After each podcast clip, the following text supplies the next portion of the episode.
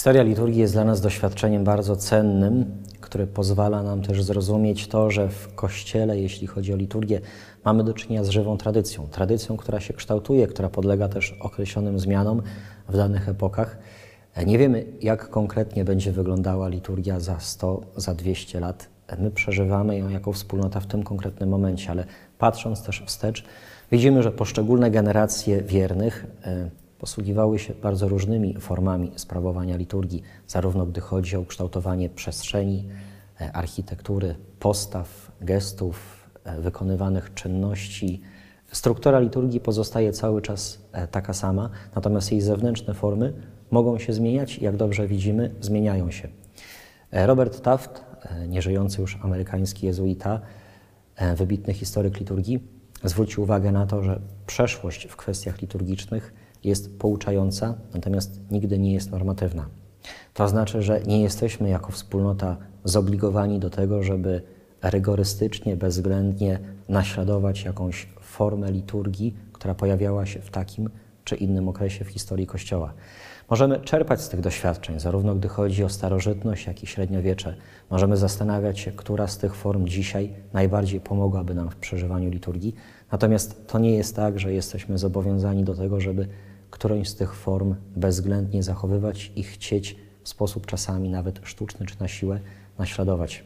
E, to w takim założeniu znajduje się też pewna odpowiedź na dyskusję, która toczy się po Soborze Watykańskim II. Ona jest też związana ze środowiskiem tradycjonalistów, którzy e, bardzo mocno e, skupiają się na znaczeniu trydenckiej formy sprawowania liturgii, twierdząc, że ta forma była najlepsza i że Kościół tej formie powinien pozostać wierny także dzisiaj. E, sięgając do historii liturgii, widzimy, że oprócz tej formy trydenckiej, która ukształtowała się głównie w okresie średniowiecza, występowały też inne formy liturgii. Po Soborze Watykańskim II taką tendencją było to, aby uwzględnić zwyczaje, praktyki Kościoła pierwszych wieków, Kościoła przednicejskiego, e, Kościoła ze starożytności chrześcijańskiej. Dzisiaj coraz bardziej rozumiemy, że aby właściwie E, celebrować liturgię, aby owocnie w niej uczestniczyć, potrzebujemy uwzględnić całe bogactwo, które w niej się znajduje. To bogactwo, które zostało nagromadzone na przestrzeni wieków, które jest związane zarówno z doświadczeniem wiary e, chrześcijan przednicejskich, prześladowanych, chroniących się w katakumbach, jak i też i z doświadczeniem wiary wiernych żyjących w okresie średniowiecza, którzy E, swoją pobożność przeżywali w nieco innej formie, ale jednocześnie bardzo głębokiej. I od jednej od drugiej generacji możemy bardzo dużo się nauczyć.